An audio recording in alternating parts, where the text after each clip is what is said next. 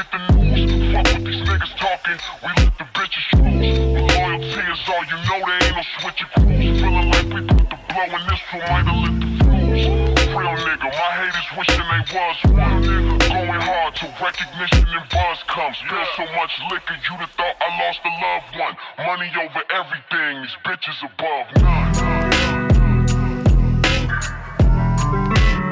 Past 24 hours, I've had DA bots in my fucking mentions complaining, essentially trying to woke shame me.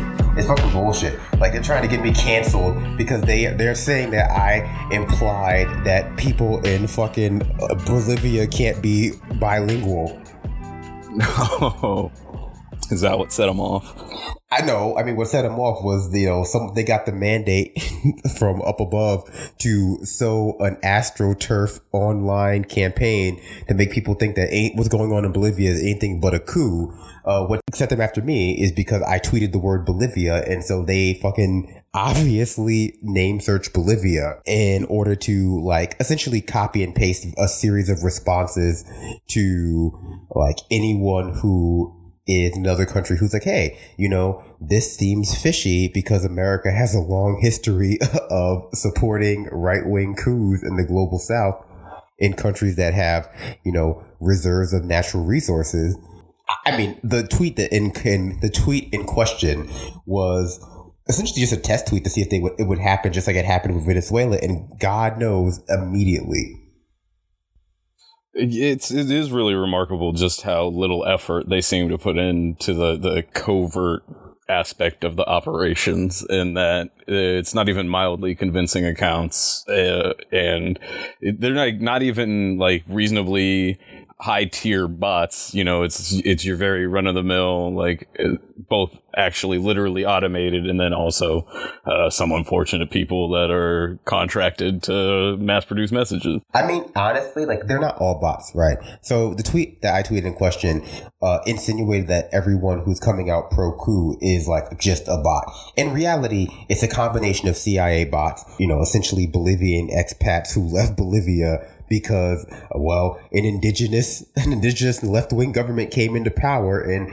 that meant they probably couldn't own slaves anymore if history if history is any indicator of what was going on in Bolivia. And like a, a small small minority because there is a right wing opposition party that is essentially staging a coup right now of people who support that right wing opposition party who is being propped up by the those other two groups to make it seem as though you know, there is actually a groundswell of grassroots support for the removal of Evo Morales. I don't believe that's true. Um, you know, a lot of people shy away from making fucking hard statements like, "Hey, this is this is complex." I mean, you know, this is obviously a coup. Like this, it's it's almost been it's been a month since America's last coup. I mean, right now we have what fucking um Jack Ryan season two coming out, which was propaganda for our last coup, but it got mm-hmm. they had to go back into reshoots because Jim in the office didn't have enough like serious faced uh, shots in it. So, you know, unfortunately, it came out past the point that the Venezuelan coup had already been defeated. And so now we have a whole fucking another coup going on. So I know Jim from the office is pissed. Naturally, naturally, and uh, I just wanted to mention that like the domestic and foreign surveillance programs, both uncovered by Snowden with the muscular program, and very like both, uh, like I said, domestically and internationally, are vast. And like these botnets with Prism was uncovered in the UK, which is that we have the US has similar versions and so on and so forth. So it's not you know wild speculation to suggest that the US is doing this, these things. It's uh, pretty well uncovered. But go ahead, Adair. Okay, yeah. So I was just to say, and when we look at that with that, right? It's not even that there's any speculation about it. It's just it is what it is. This is what the U.S. does. This is U.S. Playbook 101, right? We as American citizens are aware of this, right? If you're in the heart of the empire, you have to be aware of the kind of things that your country is doing around the world, right? So I have, and when when the news outlets report this, right, they did it really deceivingly. They're like, oh, Evo Morales just stepped down just because he didn't want to do anything wrong. Well, first of all, the Supreme Court of Bolivia decided that it was with, it was constitutional for him to run again. And second, he stepped down after the military said either you do it or we kill you. Then, right after he stepped down, even though they said, oh, yeah, no, we'll have new elections, an arrest warrant was put out for several of his uh, ministers, and people are trying to hunt him down and murder him. So he's having to seek asylum. Last I read, he was seeking asylum in Mexico because that is what's going on. This is not in any way, shape, or form some kind of organic protest against a socialist, indigenous uh, government. This is entirely astroturf right? So people are out here thinking like, whoa. And I mean, if you look at and you look at some of the news stories coming out right now, look at Germany, right? Look at Germany. Germany goes in and is now has access and control of essentially the lithium in Bolivia, which is uh, which is a salt, right? It's lithium salts, so they end up being in bri- like briny lakes and things like that, and you have to go and do some other shit in order to get it. But that's a precious precious resource uh, Morales nationalized the gas reserve, I believe, either nationalized or protected. I was like, we're just not going to get into this. And so, because the U.S. and other Western countries did not have access to the oil and other natural resources in this country, this is what happens, right? Like, this is not in any way, shape, or form some kind of, you know, like I said, organic protest. And when you look at what's going on with the police there, they're cutting the indigenous flag of Bolivia off of their patches and putting it back on the the the fucking fascist in chief over there is you know they demolished his house. He's they lowered the indigenous flag and are screaming that they're going to bring the Bible back to the you know the president's house or whatever the, whatever it's called in Bolivia. I don't know, right? But you have this right wing fascist Christian uh, authoritarian government coming in, and people are literally going to die. People are literally going to die. And I saw so many fucking white liberals that loved the protest aesthetic of Bolivia, right? They had no idea what was actually going on, but they see the protest aesthetic and they're like, oh yeah, anybody protesting anywhere must mean people are bad, right? No, I agree. I think that the, really when it comes to a lot of situations, especially one that's going on in Bolivia currently, it's like the complexity that people feel exists there is manufactured complexity. The situation is actually pretty pretty simple. It's, it's cut simple, and dry. It's simple in the sense that like both in the short term and it's also simple in the in and like contextually, where people feel like it's complicated is they feel as though it's difficult to make. Well, a I think America has done a good job. American foreign policy wonks and American sort of uh, the foreign policy bog standard American neoconservatives have done a good job of making people feel as though foreign policy is this super arcane thing that you can't understand unless you are so deeply enmeshed within the security state that it's you know that more or less you you either have to believe that um, you have to really have been indoctrinated in neoconservative foreign policy in order to be an expert on it, or else you're going to be dismissed as someone who doesn't understand what's going on. The situation in Bolivia is not that complicated, at least again in the short term. It's you know Evo Morales, the first indigenous left wing president of Bolivia, is and was an incredibly popular president figure. He ran, he wanted to run for re election. Uh, there are term limits in Bolivia. The Supreme Court of Bolivia shot the term limits down as unconstitutional. So he ran again and he won. By all accounts, he was willing to do a re-election when people when people contested whether or not he was going to win by the necessary 10% of the vote that was necessary to be declared president of Bolivia. It's, you know, more or less that simple. The opposition party decided they were going to burn some of the ballots and just stage a coup instead, right? And of course, as Adair mentioned earlier, the U.S security apparatus has been funneling money into Bolivia for dark for dark wing social media and communications ops for a while, and we're probably seeing a lot of that. I, I, I hope we're not seeing my tax dollars pay fruition when it comes to these kind of bots because they fucking suck, man. Like these bots are worse than the bots that were Hillary Clinton was using in 2016. Absolute shit tier copy and paste responses. Um, but really, you know, this kind of narrative about every every leader we don't like in the global south being a dictator or having won in an illegitimate election should this narrative should ring bells. And i think where a lot of people feel like there's complexity is because a they don't want to come across as the conspiratorial leftist. And we've talked about this on the show before where it's like so many things that occur fit neatly within the essentially the history of what the CIA or FBI or police or government does. But because part of power, part of being indoctrinated by power is making people feel awkward about implicating or judging people based on their past action, even when it makes a lot of sense because hell, they do this, they do this all the time, right? You know, they have, the CIA has a history of staging coups, has a history of dark operations involving social media, involving bot networks. But to say that out loud sounds conspiratorial. And so people kind of shy away from, for it in favor of a different kind of narrative that is like, oh, well, maybe there is just a, you know, organic uprising of Bolivians that are just burning indigenous flags, but like, but maybe that they have the popular support. Of course, they're being met with counter protesters who are in favor of Morales right now, and hopefully those counter protesters win. But I think the second aspect of it is one that is a little bit less rooted in just our lazy understanding of, or rather fear of becoming implicated by being wrong about a foreign policy situation. And it's the second where it's like the reason these bots exist and the reason they pretend to be from Bolivia is because the dominant way we understand systemic or social problems is through the narratives of people we think are on the ground or have the most experience.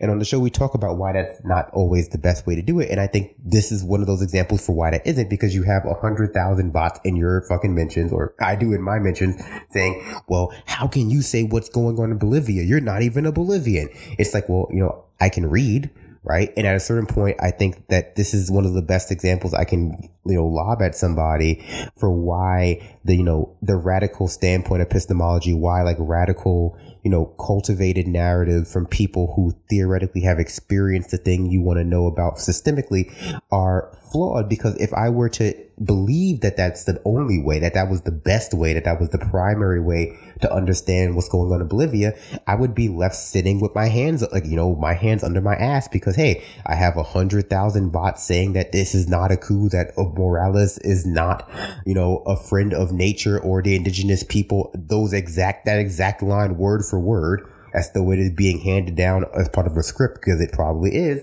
versus a series of indigenous people, a series of left wing Bolivians, a series of people who, you know, a series of government officials who were part of a left wing party that were democratically elected being, being ousted saying, no, this is absolutely a coup. What's going on? Oh my God, they're killing us.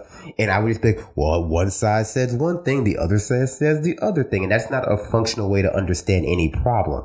And, you know, at a certain point, you know, there is amount of privilege that comes from being able to go like, okay, well, I guess I just can't figure out what's going on because it's so complex. But there's no complexity here. We, I mean, even when it comes to the term limit thing, we saw the same, we saw the same thing happen in 09 in Honduras, right? The same thing happened in 09 in Honduras when we supported, the United States supported a coup in Honduras because the left wing elected leader at the time hinted at wanted to, wanting to extend the term limits of what was of the country.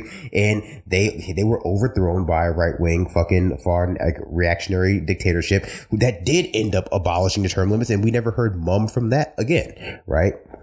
And just the final point I'd make, yeah, it, it seems as though this has a lot to do with the lithium. The natural resource deposits of, you know, Bolivia seem to be the cause. It's always, I mean, not, not as, the natural resource deposits of Bolivia seem to be the primary cause of what's going on right now because lithium, as we know, is used for a lot of sort of new agey kind of uh, technology, especially green technology, electric car batteries, phone batteries, etc. And so I think that you know, as we mentioned in a, a previous episode, as we move further into a green technology revolution, you know, the oil, the oil wars of the early 20th century, the mid 20th century, even the late 20th century and the late 19th century are going to become the, you know, the more precious research, resource, this is a more precious mineral, uh, wars like copper, iron, things that can be used for green technology. We have to be careful about these narratives that were once used to sell us for why we had to use, you know, why national security and human rights and, uh,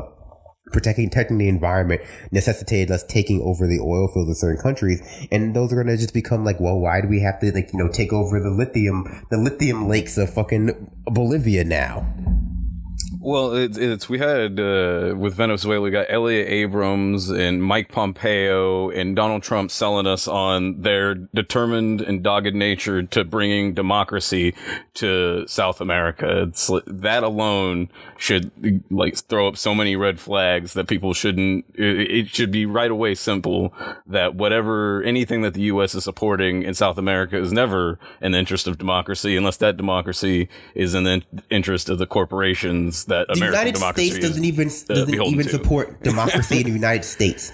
right? like it, it, it's a it's a tool of oligarchs in the United States, and so that's the only type of democracy that they will support elsewhere. Uh, and so that alone should obviously send triggers. I think you both uh, did an excellent job of laying out a lot of the various details that kind of. Uh, as you said, uh, make this rather clear cut and simple. And specifically, I think part of the issue that a lot of liberals are having is trying to find a way to continue to accept the narrative that's being fed to them from the media sources that they consume for their other political uh, stuff. And then, as well as the idea that they're pro democracy while also using a mil- like supporting the side that used the military to avoid an election that the other guy won to replace him by continuing to refuse an election and the other guy having the supreme court rule his election legal or his going for election to be legal and to have won it by essentially what the polls were showing as well uh,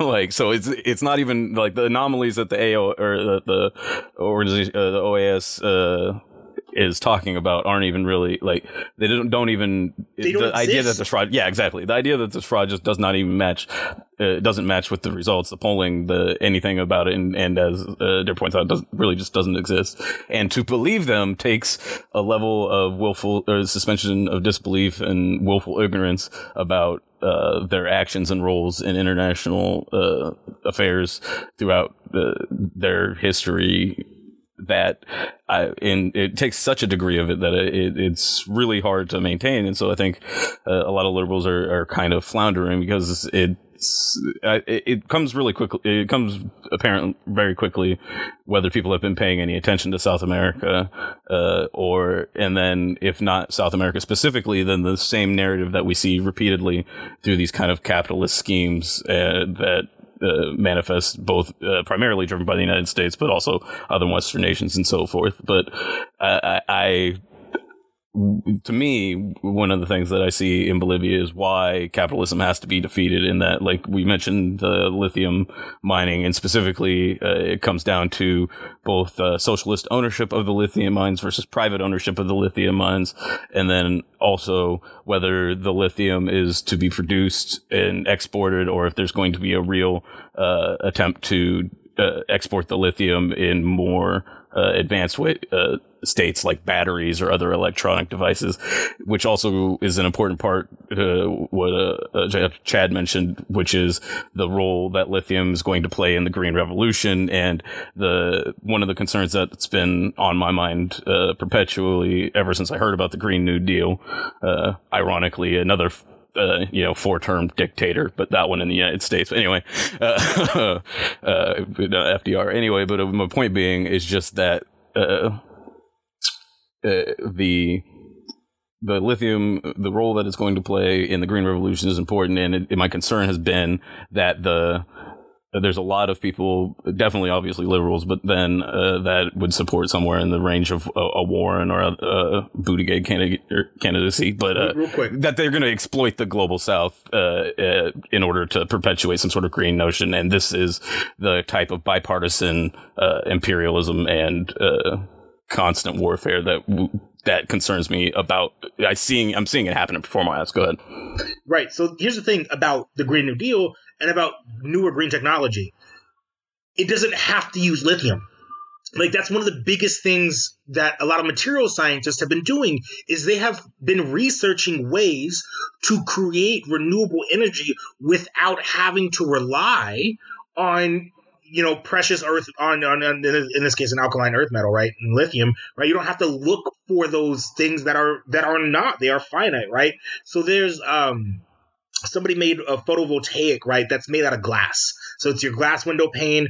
The sunlight comes through and makes electricity out of that. There's so many ways in material science. There's so much opportunity for material science in order to make a, an, an actual green revolution and not just a rehashing, not just green imperialism, which is, I agree, which is, is, is my biggest fear with America and this idea that we're going to have a Green New Deal, but it, for who?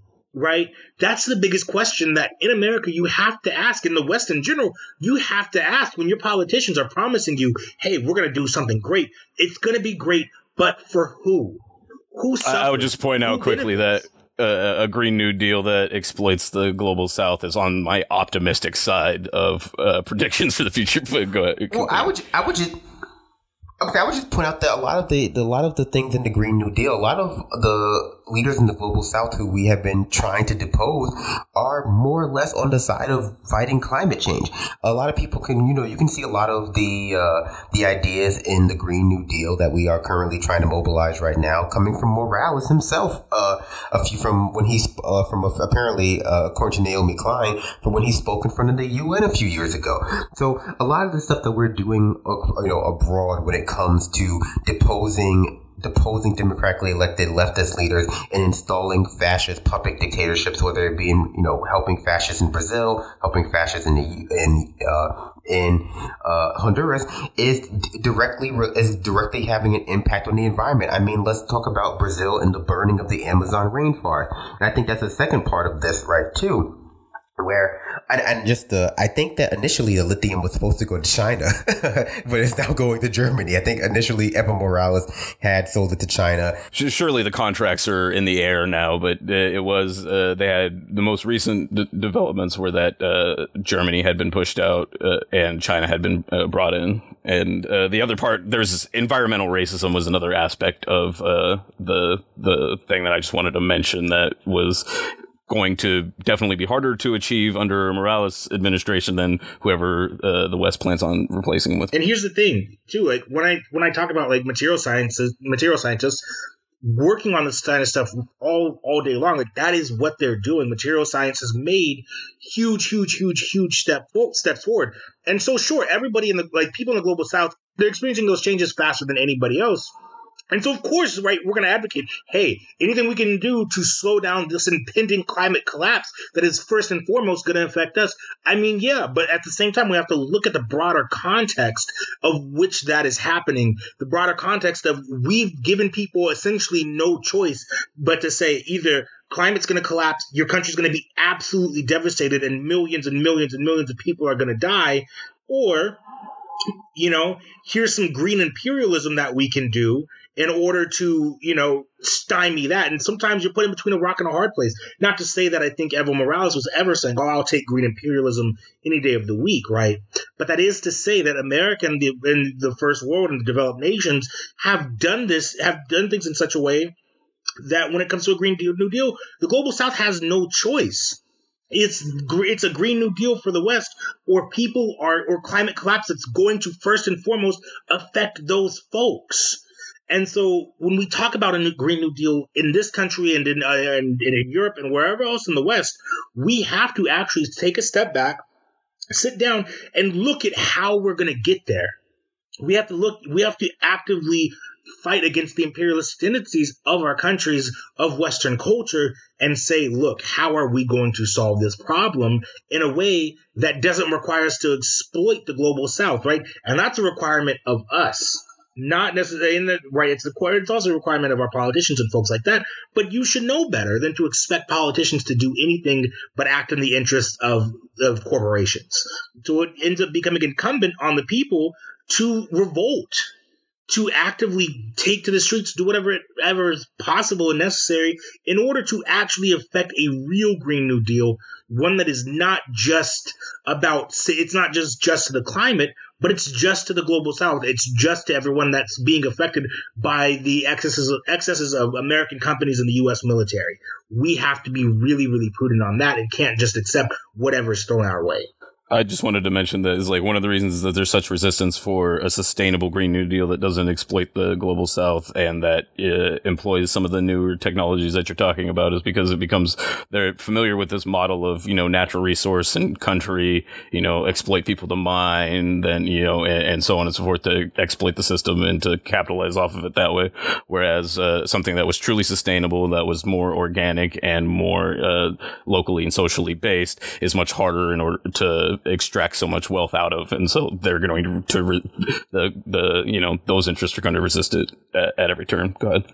Well, yeah, I would only add that you know it's you know green imperialism, eco-fascism. There's different words for the same thing ultimately, but in reality, you know what we're seeing is new narratives being uh, you know, papered over old imperatives, right? So, like, there are only two reasons why we ever support coups, or you know, rather two justifications for why we ever support coups, or why we ever uh, destabilize regions or occupy regions. It's because we're going to bring human rights slash democracy to the global south to people who don't have it. We've never done that. We don't even bring democracy to fucking black communities in fucking Atlanta. So I don't know how we're going to bring democracy to fucking Bolivia or Iran or any number, any other country that's sitting on a natural or Democratic Republic of Congo, despite the name, of course. Like, because frankly, we're not that interested in spreading democracy here, so it's impossible for us to do it abroad. And two, it's the national security grift, right? So people are very familiar with the human rights grift, but the national security grift is perhaps a more a more esoteric one. It's the one where we say that you know it's within the boundaries of what you know our national defense to combat to combat our lack of access to resources that we need in order to feed our military, feed our war machine, feed our country. And that was one of the reasons why we, uh, a lot of other countries, occupied oil in the Middle East for the early and mid part of the 20th century, uh, either using it or preventing it from being used in favor of domestic oil and carbon deposits. And that's what it looks like. In some cases, it might lead to being as we move forward into the 21st century in terms of preventing people from using oil or needing access to other natural resources that could be used to make more green technology. And that's why when people, you know, I'm thinking of Warren specifically at this time, but it's not only her, who position the climate crisis as a national security crisis foremost and not as like an existential human crisis, that becomes a vaguely problematic thing to do because it's being framed in the same, essentially the same genre of, of issue that has always led to imperialistic impulses in the past as opposed to the you know the latter existential human crisis which is what it is obviously because it's affecting the entire globe not just one country is you know like it basically it demands a global cooperation. This is one of the things like the global climate crisis is something that demands fucking uh is demands cooperation. And I say I like to say this. I hope that Jill Stein stages a coup in America. Um, with all the money that she stole from dead-end Hillary Clinton fans in the aftermath of the 2016 election, and stages a coup here and, and ushers in a whole new era of green technology after I would what I would assume is a summary execution of many many oil fucking barons because that's the only way anything is going to change. But it's funny that if a coup were to have happened after, let's say, 2000 and the Bush administration, Jeb Bush, and the people of Florida essentially being disenfranchised and having the election stolen, we would not have allowed that. Even though I would argue that everything that's going on in Bolivia right now, every you know single thing people are citing as a reason why the coup there is legitimate and why we should allow it and why it's not technically a coup, is not nearly as bad as what happened in 2000. It's not nearly as bad as what happens any other time in America, to be perfectly honest. It's just it just comes with the lens of well, foreign countries are just inherently unstable and foreign countries don't have the, or rather foreign people don't, should not or cannot have the agency to elect a leftist leader because if they do, it's viewed as illegitimate inherently. I think that's where people need to start understanding that the, like every leftist leader around the world will always be illegitimate it just so happens that in certain countries, in the global south, um, we are much we are much more able to destabilize them. I have no deny. I, am of of the mind where if certain left leaning European countries tried to do what they have did 50, 60 years ago now, and were primarily occupied by brown people, we would destabilize them too. But we can't. and so I think that the narrative of it simply being a left thing or simply being about the natural resources is is true, and it, that might be the core of it. But I think that there are various other intersecting narratives, very other various other intersecting um, mentalities that go into it, just like with neoconservatism. Like, yeah, like the military industrial complex, the desire to sell weapons, the desire to make weapon manufacturers money might be the driving force, and also the secure natural resources might be the driving force behind a lot of what happens, but ultimately the way it's sold to people, the way people internalize it comes from this, you know, bigotry of low expectations and just bigotry altogether of assuming that people in the global south are incapable of enacting any positive change for themselves without it being illegitimate and expecting that they will go through some sort of radical uh, violent restructuring in order to make them more res- more rather make them better resemble the kind of government that we think that they should have which is uh, far right incredibly fucking uh, punitive militaristic and largely in service of multinational corporations. Yeah, I think it's that last one that, that is really key. I feel like they're willing to concede a little bit of the others in so much as they don't undermine the last.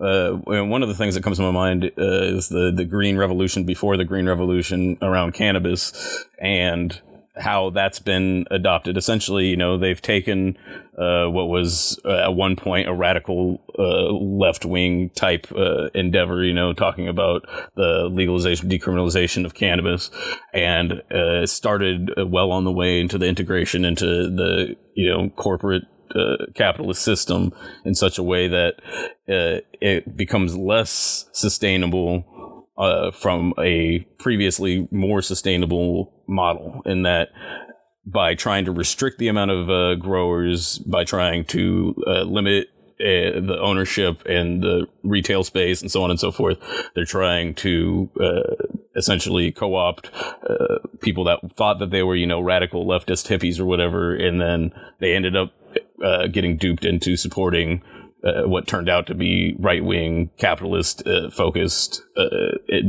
efforts to legalize or decriminalize cannabis in a lot of various states, and some of them were resisted and uh, stopped more. Uh, some of the more recent ones, which is I think good, but they are still trying in various states, especially the states that are further behind on cannabis. Uh, well, I just want to bring up. I just want to bring up one thing, since you know, in my it's part of this conversation. I think it's even more fucked up that as we're having this conversation about whether or not something that is very clearly a coup that's going on in the global south, very clearly a coup is going on in the global south, that we are either tacitly or explicitly supporting supporting, uh, either by the words of the president or the money that we have funneled into right wing uh, operations in, you know, essentially Bolivia and other parts of global south to make coups like this much easier and much more likely to happen in order to better represent our interests down there is that like that's all happening with the backdrop of us still talking about the sanctity of our own elections as it pertains to Russia and Russian interference and how that and how you know you have this kind of liberal brain trust that in the aftermath of 2016 you know decided that they were essentially like deep state operative fucking code breaker uh you know, Benedict Cumberbatch and whatever that fucking movie where he plays Alan Turing with all the, the, the British secretaries. I've never, I've, I don't watch good movies. Is like they decided that they were able to crack this fucking multi-decade Manchurian candidate mystery that centers Putin as the greatest chess master of the fucking fucking universe, essentially.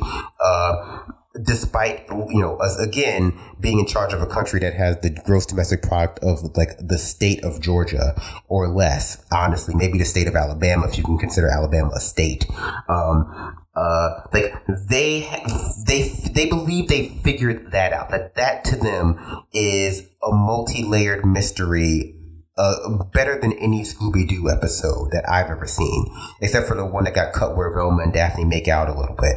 Um, they figured that out.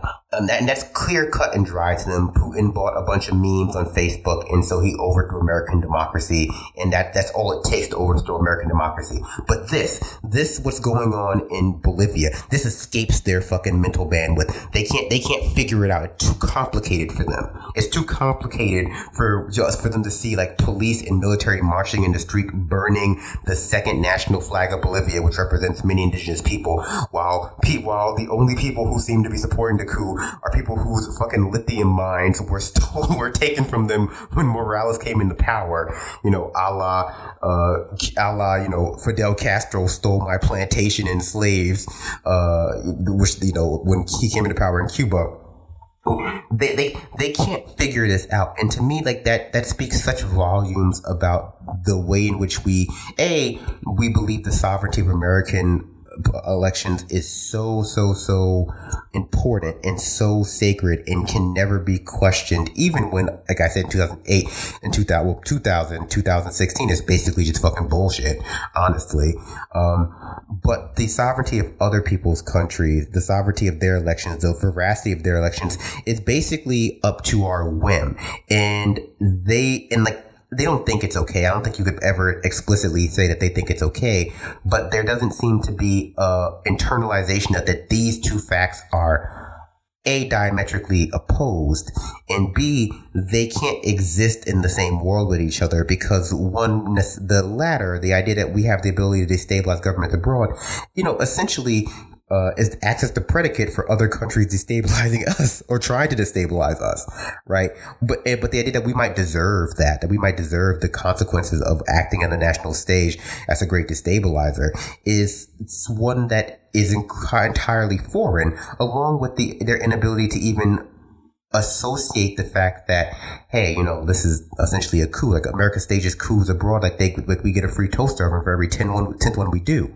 Oh, I just point out that uh, the U.S. typically doesn't have international observers uh, to monitor our elections uh, to make sure they're legitimate. But one of the organizations that they did have make sure that the 2016 uh, election was legitimate happened to be the Organization of American States, the OAS, which happens to also be the main organization saying that this was that Morales' election was illegitimate. I just thought I'd mention that. right. that. And so one of the reasons why America doesn't have uh, anybody monitor our elections is because we all know that election monitoring is just a pretext for a coup.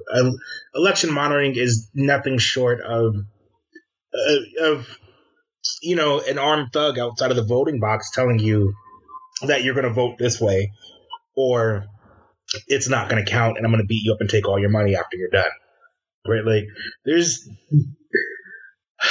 American imperialism will run will run unchecked. And to talk to touch on what you talked about a little bit earlier, Richard, there can't be any kind of true justice in the world so long as capitalism is around. Capitalism is in and of itself an injustice, and it thrives on injustice. It it needs injustice in order for, to to make things work.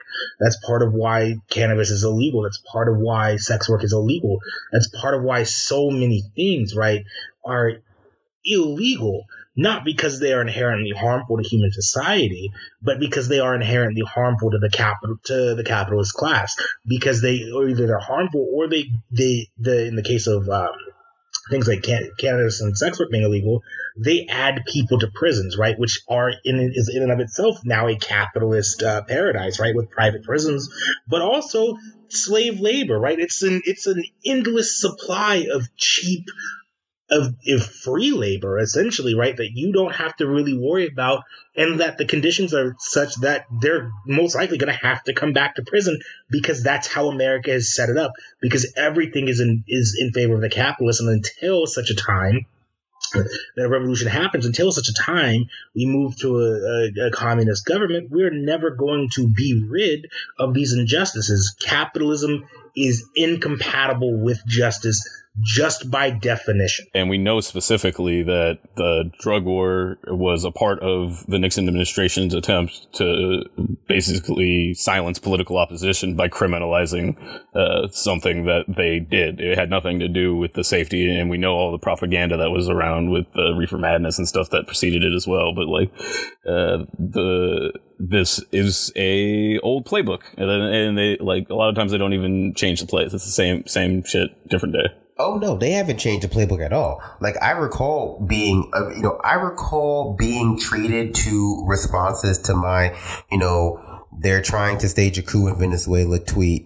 Um, what maybe what was that three four months ago? When did fucking that new um, Fortnite clone come out? Apex Legends. Whenever that came out, like that was when I the Venezuela coup was coming out was happening because I, I recall it happening. Um, and same same Game response. releases is also how I track time and go on. Yeah, game releases in my bulking cutting schedule is how I track time. So like I recall the like the responses I got, and I even made a joke. It's like you know Jose Caracas two three four seven seven seven is you know in your mentions within five, six seconds of you tweeting and responding in, you know, it's not weird. A lot of countries, essentially most countries in the world have people who are bilingual in English and whatever their native language is.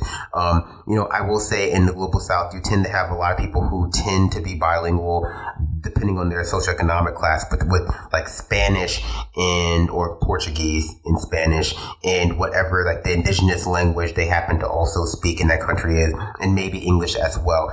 But the number of people you have in your mentions within three, three, four minutes, you can. I mean, obviously, you two don't have as many followers as I have, which is not a critique; it's more of just a statement.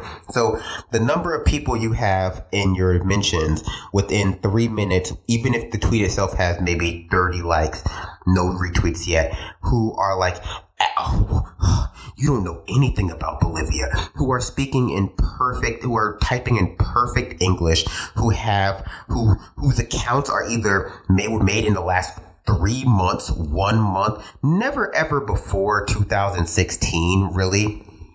Um, and then you have, of course, you have a few people who do have real accounts. I, I won't deny there are some. I, I deny online because it's funny, and those people are usually far right assholes. So like, it doesn't make a difference if they happen to be far right assholes in Bolivia or far far right assholes here. Yeah, Um, you have a rich and who- spend like a month in their the country that they're talking about, and the other eleven in the U.S. But go on. Yeah, I mean, you have people, you have expats who left because they're fucking, their, like I said, their fucking lithium mine was taken, was seized by the socialist government of Bolivia or the far left government of Bolivia in order to better, you know, better allocate its resources to the people, which is, you know, tends to be what socialist governments do in the global south. They, they put an end to monopolization of natural resources by a rich upper class you know, those people exist. So, yeah, a lot of times, funny enough, they, they tend to be astroturf like Instagram ethot accounts who like are like in Germany or some shit. I don't know. and they, and they'll have like thirty to forty thousand followers, and they'll have blown out fucking you know. uh Instagram filter accounts and they'll just like you why are you speaking about my, my people and like it says like from, like from Copenhagen you're like okay like, okay um i mean obviously you're allowed to travel it's just funny to me this time because the C, like a lot of them were bots and the cia was trying to like woke shame me like i don't you obviously don't haven't followed my twitter for long enough to understand that that's not going to happen because That's like, the they wrong felt- tree. yeah, well, you're barking up the wrong tree, agent, but it doesn't even matter. It really doesn't matter because they'll be going in six days, right? I mean, we can play this game in like, I don't mind seeming conspiratorial, as I've said before in the past, because I spend half of these episodes talking about flat earth theory or like other vague things that I found online about how baking blog, baking blog moms are like part of the anti-vax movement, which they are. And I'm working on my screenplay for a lifetime movie about a mommy blogger who's, you know, whose daughter at the age of 15 develops some sort of weird cognitive dysfunction because she gets a fucking Gardasil vaccine. But, you know, like, it's it's a like this pattern is exactly the same. It, the pattern was so exactly the same that before it happened, I tweeted, "Hey, am I going to get a lot of people who are inexplicably good at Spanish and English and also have Jose Caracas, uh, you know, blah blah blah blah blah blah blah." usernames and of course that happened and like a minute later I was like I was like okay all I need left is the Instagram, the Instagram ethot who isn't in Bolivia but has Bolivia but is Bolivian, uh, and that has thirty to forty k followers but no follower engagement, and somebody who tweets at me in perfect Spanish, perfect grammatical Spanish, that with a tweet that insinuates because I can't read Spanish that I can't talk about Bolivia, although I can read Spanish, and even if I couldn't, there's a fucking translate option in the literal app.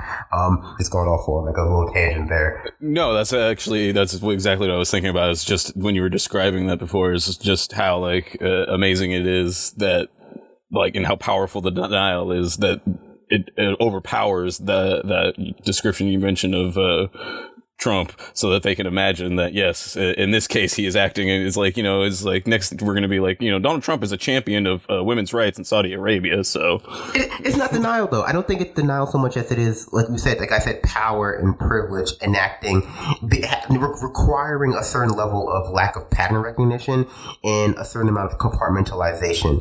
And by that I mean it, it requires the ability for people to pretend that the things that happen abroad have no effect at home, and the things that might make someone bad at home, things that might make someone bad, not as a, as a moral statement, but like you know, everyone has their own morality are can be cordoned off into these little worlds, right? I think so much of the centrist mindset is one that uh, requires that you believe things can be put in little buckets that have no that have no connection to one another, despite the fact that they love, you know, at least the center left loves to use the words intersectionality, which implies that things are connected. They just don't see those connections. They in reality when they say intersectionality they, they actually mean what they see the world as which is atomized. They see the world as atomized. They see the world as existing in little tiny bubbles that can be observed and engaged with at their leisure because usually they tend to belong to populations that are insulated from the material concerns of the world in population in social positions like jobs, like media, etc., where the problems that occur occur in the world are more or less academic or or like you know are academic concerns, concerns that are like observational, as opposed to things that might deeply affect them. Uh, even despite my deterministic views, uh, I find it incredibly hard to believe that it doesn't take like a, a, quite a like heavy level of active engagement in order to maintain that kind of disconnect. But uh, I, I, appreciate the the kind of description. But here's the thing. Well. Here's the thing too, right? Is I don't think you have to have active engagement, Richard, to maintain that level of disconnect. And here's why: you are raised in a country that unabashedly does nothing but shove propaganda propaganda down your throat all day, every motherfucking day. That's what they do. That is what America is really, really good at. And so it ends up implanting these kind of buzzwords in your head, which is part of why so many Americans they hear this idea, they hear the word democracy, right? They hear pro democracy. And in America, for however long you've been alive, you've been told democracy is great what it's happening in America is democracy. So when it comes on the news and they say rioters in Bolivia or in China or in any other country that's not white and Western are pro democracy, if you go out and you say, hey, I, I don't agree with those people, suddenly you're the fascist. Suddenly you are anti-democracy and you hate freedom and you therefore by extension hate America and all of these other really horrible things. So there's incredibly serious social consequences, generally speaking, if you speak out against out against any kind of American propaganda.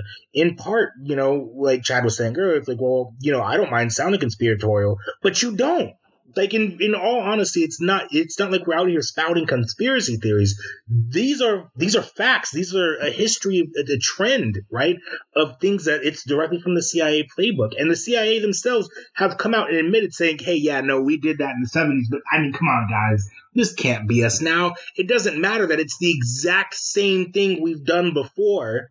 Right, aka Operation Condor, right? Like it's the exact same fucking playbook but that can't be us. Now we're different. We like democracy. We're not going to go and overthrow, right? Like that's. I don't know if you heard, but we had a black right. president once. Exactly. So. And so that's why it's not hard. You don't have to be engaged. You just have to live in America. You just have to exist in this country without actively seeking out real information without actively seeking and learning and understanding what's going on, not just with American history, but with the contemporary, not just about what they teach you in school, but also picking up a book, reading Marx, you know, reading other, reading other things, reading, reading other narratives, reading what other people are saying, actively engaging with political theory really changes a person's perspective. However, because America has also been so subdivided that we have this idea that unless you go to college and then go to graduate school and have a formal education in this very specific subject, you have no ground whatsoever to uh, speak on. But that's not the case. I would argue infinitely that the worker is has a better understanding of capitalism than the right winger PhD with uh, who has a PhD in economics. Right, that right winger with a PhD in economics has an intellectual idea of what capitalism is, but they don't actually understand capitalism. Every worker understands capitalism inherently because you live it every single day. And that's one of the greatest tricks that America has pulled is that this idea of, you know, education is the only way you can know what the hell you're talking about. And that's just not true. So no, you don't have to, you don't have no, to. I think that there, I was just going to say, go ahead.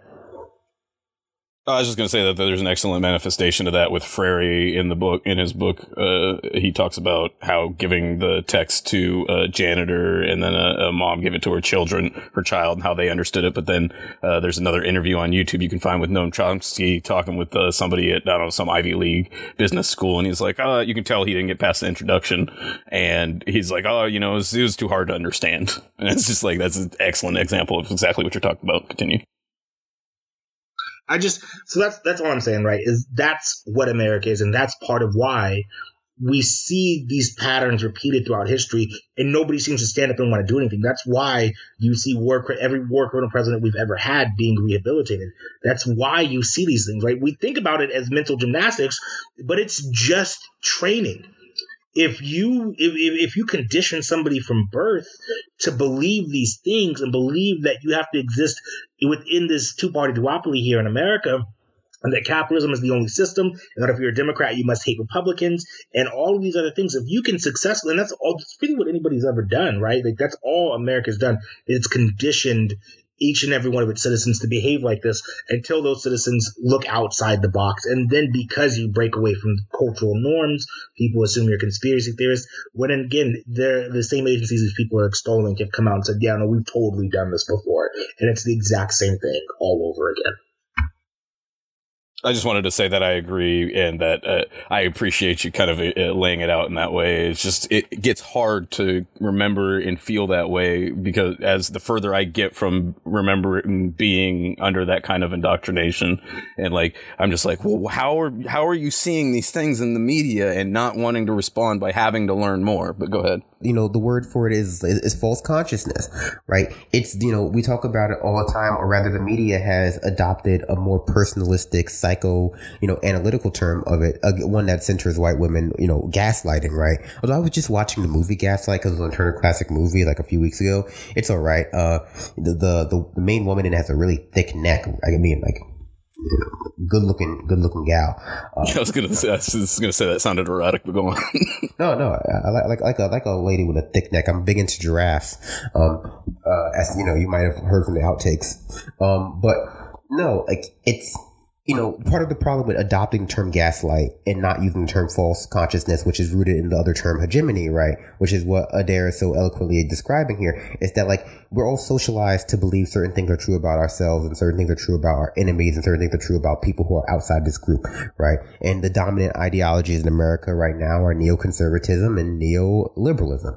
You know, of course, people don't necessarily get that all the time because we do have what we would call to be, we would have what we call like neoliberals and neo neoconservatives who are like the people who most, you know, vehemently go out and proselytize regarding those hegemonic ideas. But when someone like Elizabeth Warren comes out and says that she's a capitalist to her bones, she means she's a neoliberal. You know, people don't identify as neoliberal. People don't really identify as neocons because, again, those are hegemonic. So you don't identify things that, that are hegemonic. You kind of just like, just are really, really into American values, essentially. Um, and so like it, it can make you feel, it's supposed to make you feel crazy. It's supposed to feel like you're being quote unquote gaslit. Um, but we should resist that term because the term gaslighting is so much more akin to the personalistic experience of having someone like Trump get on TV and lie to you about whether or not he molested somebody or whether, or, you know, having someone get up on stage and lie to you personally about, you know, it, it's basically gaslighting or something. It's like you're lying to me, but you're also oppressing me which is again a lot of our media's engagement, a lot of our centrist media's engagement with the Trump administration is they feel as though they are personally being aggrieved by his lack of decorum and his lack of ability to put a nice, pretty, you know, black face on American imperialism.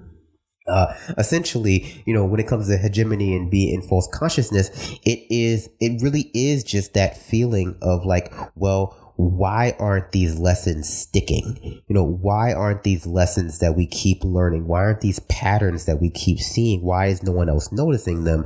And at a certain point, you have to realize that unless somebody comes out and they say, like Adair and like I and like Richard has said, I'm anti imperialist. America has a history of doing this shit. They have a history of assassinating black people. I'm not crazy. I can go on the Wikipedia page and see this shit. So I know it's true.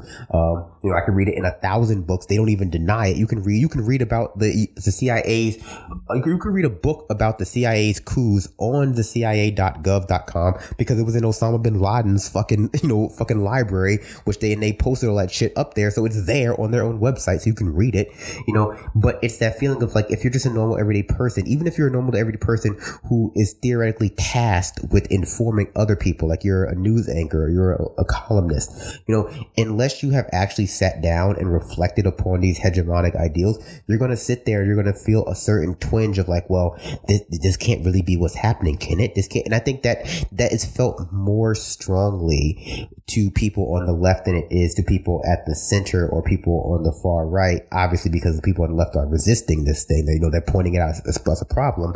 But you know, you have people in, on the center left and people who are a little bit further to the right, but still I would consider to be leftist than we are, who are struggling with Bolivia and who struggle with Venezuela, and who struggle with the many foreign intervention and many America's many other bullshit things because like there is still that part of them that does not want to be seen as like wrong or un- or like unfairly attributing what's going on in the global south to American interference because and they've constructed a series of left sounding narratives. Like oh you know if you say America's doing a coup that's just denying the agency of actors on the global south and instead you know you have to listen and censor the voices of Bolivians and who cares if it happens to be the Bolivians who owns who own all the lithium mines and everyone else is you know the the indigenous Bolivian people are seem to not be the ones who are name searching name searching Bolivia in you know in our uh, you know like responding to random people online. You know like you have to you know like they're like they're still struggling with really coming to terms with the fact that like yeah you know a lot of this shit a lot of stuff you've, you've been like conditioned to believe inherently a lot of those deep down feelings that you have when you want to critique what's going on in america like is are just like you know, you've just been lied to, right? You know, like it's fine. And I think again, I think being black helps. I think being not I think, I think already being one standard deviation, for lack of a better term, of, away from like the ideal American and already being under like the weight of the boot helps you understand just how deep the lies go. Because at a certain point, you have to acknowledge that like the, a lot of the lies that go on domestically are about you. like they're about you and your pe- they're about you and your people. And yes they are being told in service of furthering a lot of reactionary domestic policy whether it be about guns or policing or you know immigration or whatever. But some of them are just being told and i think this is where I was getting at earlier when it comes to like not reducing what's going on in Bolivia or any kind of foreign in- intervention to its to, to its its solely materialist and deterministic elements. Because like that may be true you know it may be true that a lot of the narratives that go on about black people in America have to you know at least modern, you know, forget their roots in slavery and a lot of stuff, have to do with like, ex, you know, expanding the police industrial complex, extending the, you know, for profit prison industry.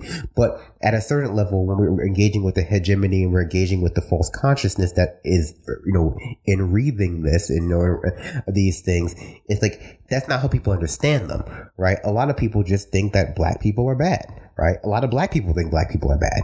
A lot of people are conditioned to think that black people are more prone to criminality. They're conditioned to think that, you know, Iran is, uh, you know, is basically a caliphate for some reason, you know, populated entirely by terrorists. You know, they're conditioned to think lots of things that unless they actually sit down like, and are forced to en- engage with them, they're to interpret the world that way and it leads to a lot of unfortunate elements of unsurety when the when the like everything is mostly sure. Like I, I would argue that the bolivian situation is pretty simple and that the nuance people that some people are calling for the complexity some people are calling for is you know it's detailed without changing the overall it, it, it's details without changing the the conclusion right? Like you know you're turning a you know a, a, a, three paragraph essay into an entire book but the the thesis and the conclusion are exactly the same. Is that this is a coup and it's a coup because because of x y and z reasons. Now you can engage in more his, history and you can add more elements to it but it doesn't change what's happening. And i think that people a lot of times when it comes to foreign policy even domestic policy they get easily bogged down with the idea like adair says that they don't know the entirety of the history of what's happening. But that's not necessarily what's necessary for you to come to the right conclusion sometimes. Sometimes it just takes, you know, again, basic basic pattern recognition, which again is not a, just to counter what I just said, is not a reason to not learn history or not engage more deeply with the material and social and cultural circumstances that led to it. It's just to like, you know, don't let that be the reason why you don't stand on you don't pick a side because that's kind of the point right? The one of the aspects of power at least in keeping people from making like keeping people from opposing it is convincing them that they don't have enough information yet right? I think we talked about that one episode of two episodes ago where it's like hey a lot of people are convinced that all it takes for change to happen is for enough people to have enough information to finally make the right decision at the at the voting box it's like no I guarantee most people have enough information right now to make 99, 90, 95% of the right decisions. That information is just being filtered through a lens that doesn't necessarily, isn't conducive to making that decision. Yeah, not showing up is usually the right decision. But like, I was just gonna say that, uh, like, uh, the CIA's incompetence versus the kind of leftists that are struggling in their ability to make an argument for why they should, why uh, you should side with the protesters is an interesting dynamic. You know, it's like I don't know if it's comforting or just or, or more concerning, but uh, I, I just thought it was interesting. And then I think the point you make about how this for uh, for I know it is for me and for probably some other black leftists, particularly or other marginalized people from, as you mentioned, that are used to being at some stage under the boot, uh, basically just kind of seeing these things and it's like, oh, it's happening to them too, huh? Like it, it, it doesn't take some sort of rapid, you know, explanation to re, like to maintain this, uh, idea of America as this operator of peace and, and freedom and all these kinds of things. Uh, it's just like, oh, you know, this is this exploitive system that, you know, enslaves and uh, punitively uh, uh, you know, targets people and so on and so forth is now set its sight on this group of people and are preventing them from defending themselves through these means. Yeah, okay, that that sounds right. That matches up to this example, this example, this example, and this example. So, uh, yeah, that, that all sounds about right. And then so when somebody says, "Well, you don't know what's happening," it's like, well, I mean, I appreciate the effort to you know kind of bring in the realm of like quantum physics and like uncertainty principle to try and make an argument for why this might not be a coup this time. But you know, we actually see these things and and it, it, like you know as you mentioned being gaslit or all these types of uh, various ways that we can kind of describe the experience it, it is uh, you know uh, it makes people uncomfortable. And so i think it is important that we confront those that discomfort. And with that confrontation should be you know more enlightenment rather than reticence and you know uh, grinding down into a uh, position that is based on an ignorance and a perpetuation of those same indoctrinating systems I will just say I changed my mind. I don't want Jill Stein to stage a coup in America. I want Marianne Williamson to stage a coup in America. I want her. I want her to take a, to do some sort of crystal magic. It's like crystals for everyone. crystal, crystal, a crystal in every pot.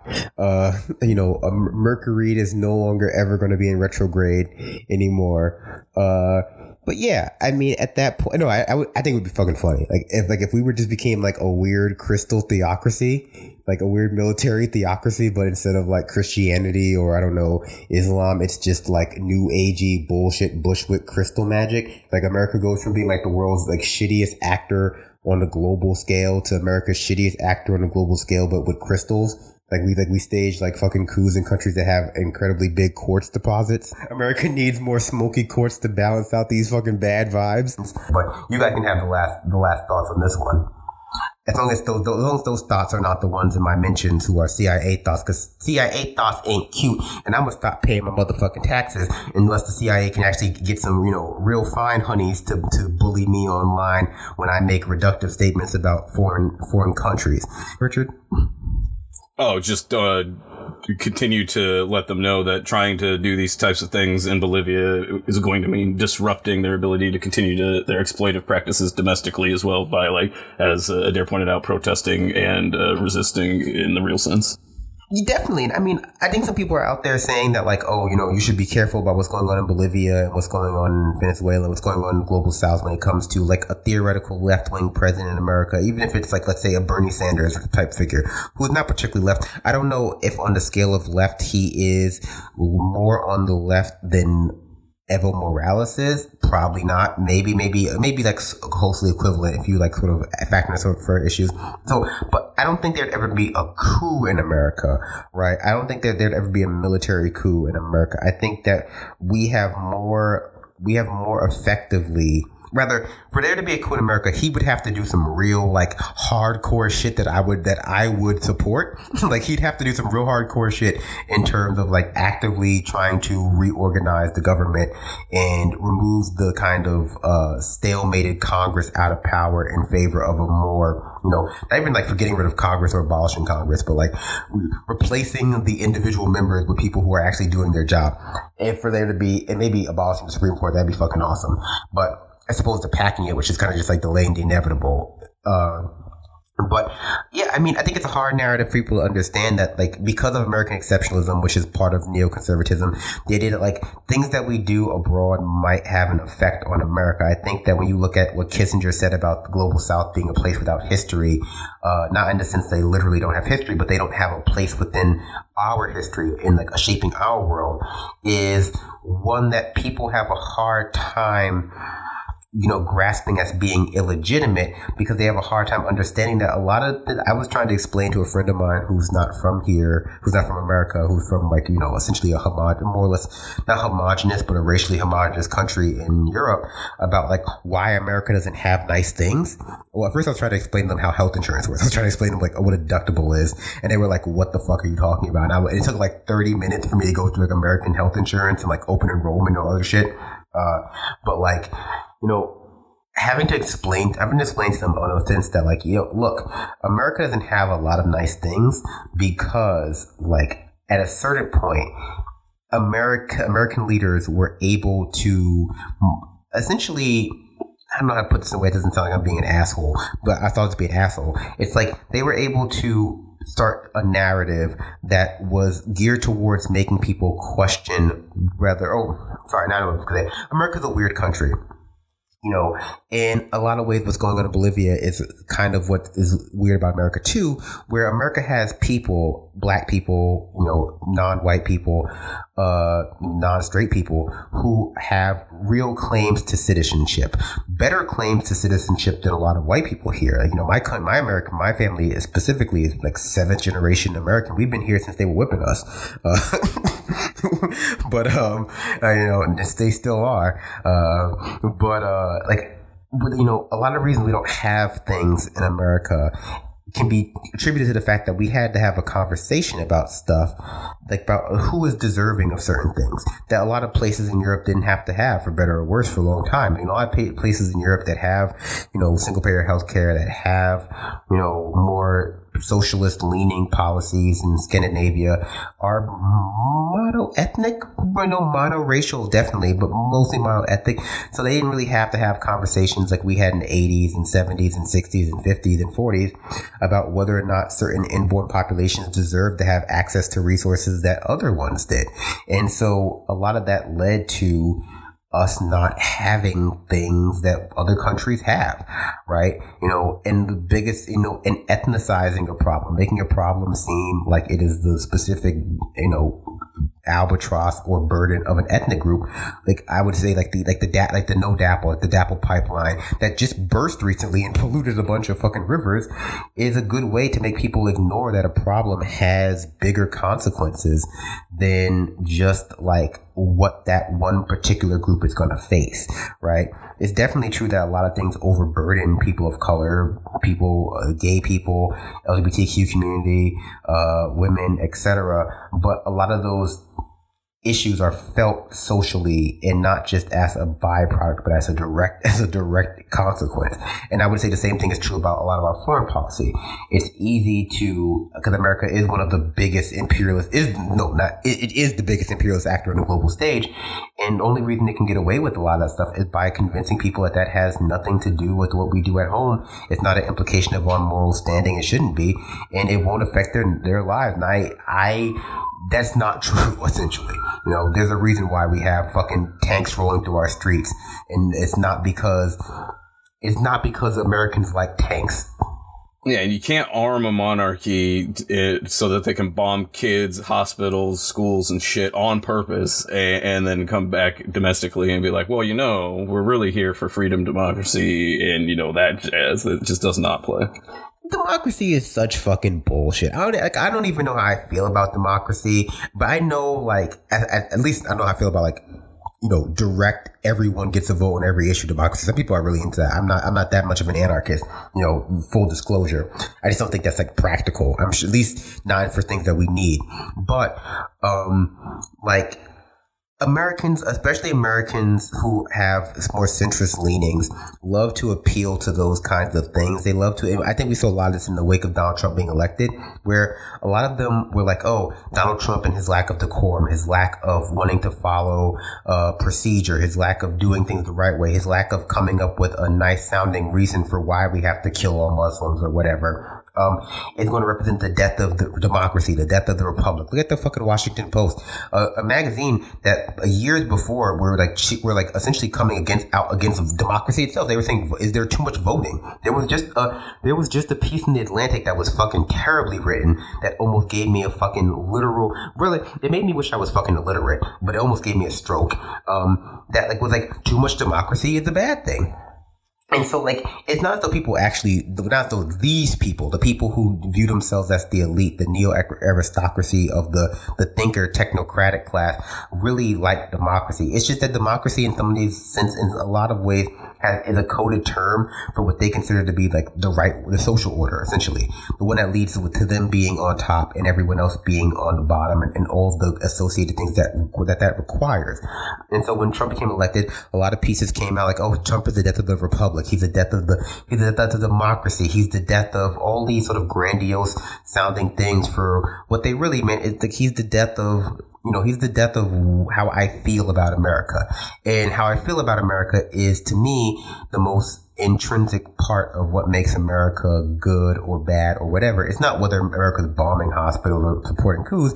It's whether or not I feel like America is doing the right thing, whether or not I can feel like what we're doing on the global stage, irrespective of what that thing is, is the right thing. I mean, shit, when they were going to elect Hillary Clinton, and they were like, "Well, yeah, Hillary Clinton might have gone to war with Syria, but I would have left. I would have at least felt like so the person who was doing that was, you know, essentially uh, smart and moral." And I think that really is an unfortunate aspect of the way we con- we constitute morality in this country, at least the way the centrist class does. And it's not what we're doing; it's the esoteric beliefs that people can gesture towards that, like that like they believe is you know essentially decides whether or not the action is moral. But you know, I hate to quote Batman or I guess I saw Doctor Sleep, but it's not your beliefs that determine your morality or what you you know self ascribe your ideology at. It's, the, it's your actions.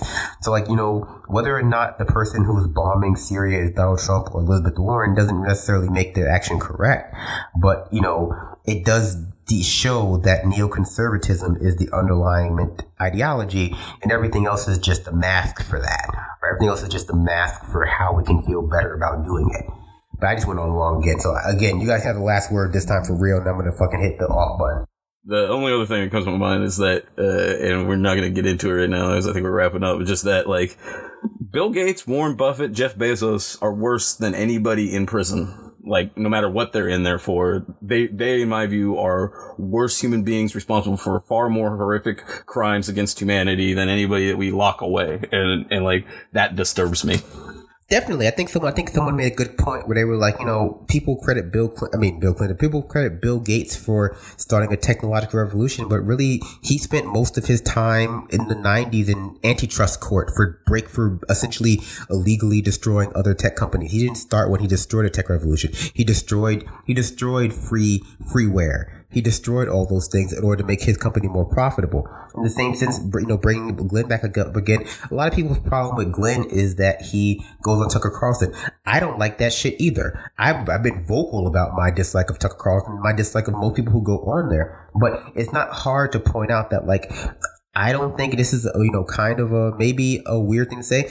I don't think Tucker Carlson has done more harm to the world than people like David Frum or people like Bill Kristol, I think that it's hard and when you're talking about things like this to like a, you know where the magnitude of like what is the magnitude of that actually but like I would hazard to say that like David Frum and a lot of the Bush administration people who have been rehabilitated by liberal media have done more harm, and a lot of people who have been and who are, are at least left adjacent, who the left open or you know welcomed with open arms because they you know they like seeing themselves represented in mainstream outlets are more are friendly with people like David Frum, are friendly with people like the Atlantic who write who write shit, write basic shit in in pursuit of supporting coups and, and support of neo fascist ideas at home because that allows them to feel more represented in modern media. But like it's hard for me to take anyone who condemns, you know, again, Jacobin has its issues too, or condemns Glenn Greenwald for going on Tucker Carlson repeatedly, uh, but who welcomes people who engage with, with uh, David Frum or who engage with, you know, New York Times op-ed section writers. And New York Times allowed us into Iraq too. Like, who engage with those people as having a serious set of serious values and not a, you know, a series of weird mental gymnastics to absolve them and their friends and to implicate others in that kind of, you know, in that dynamic. But that will be my last word. I'm going to bed. Take a shot so I can sleep. Leah, take us out, Rich. Uh, just fuck them. Fuck them.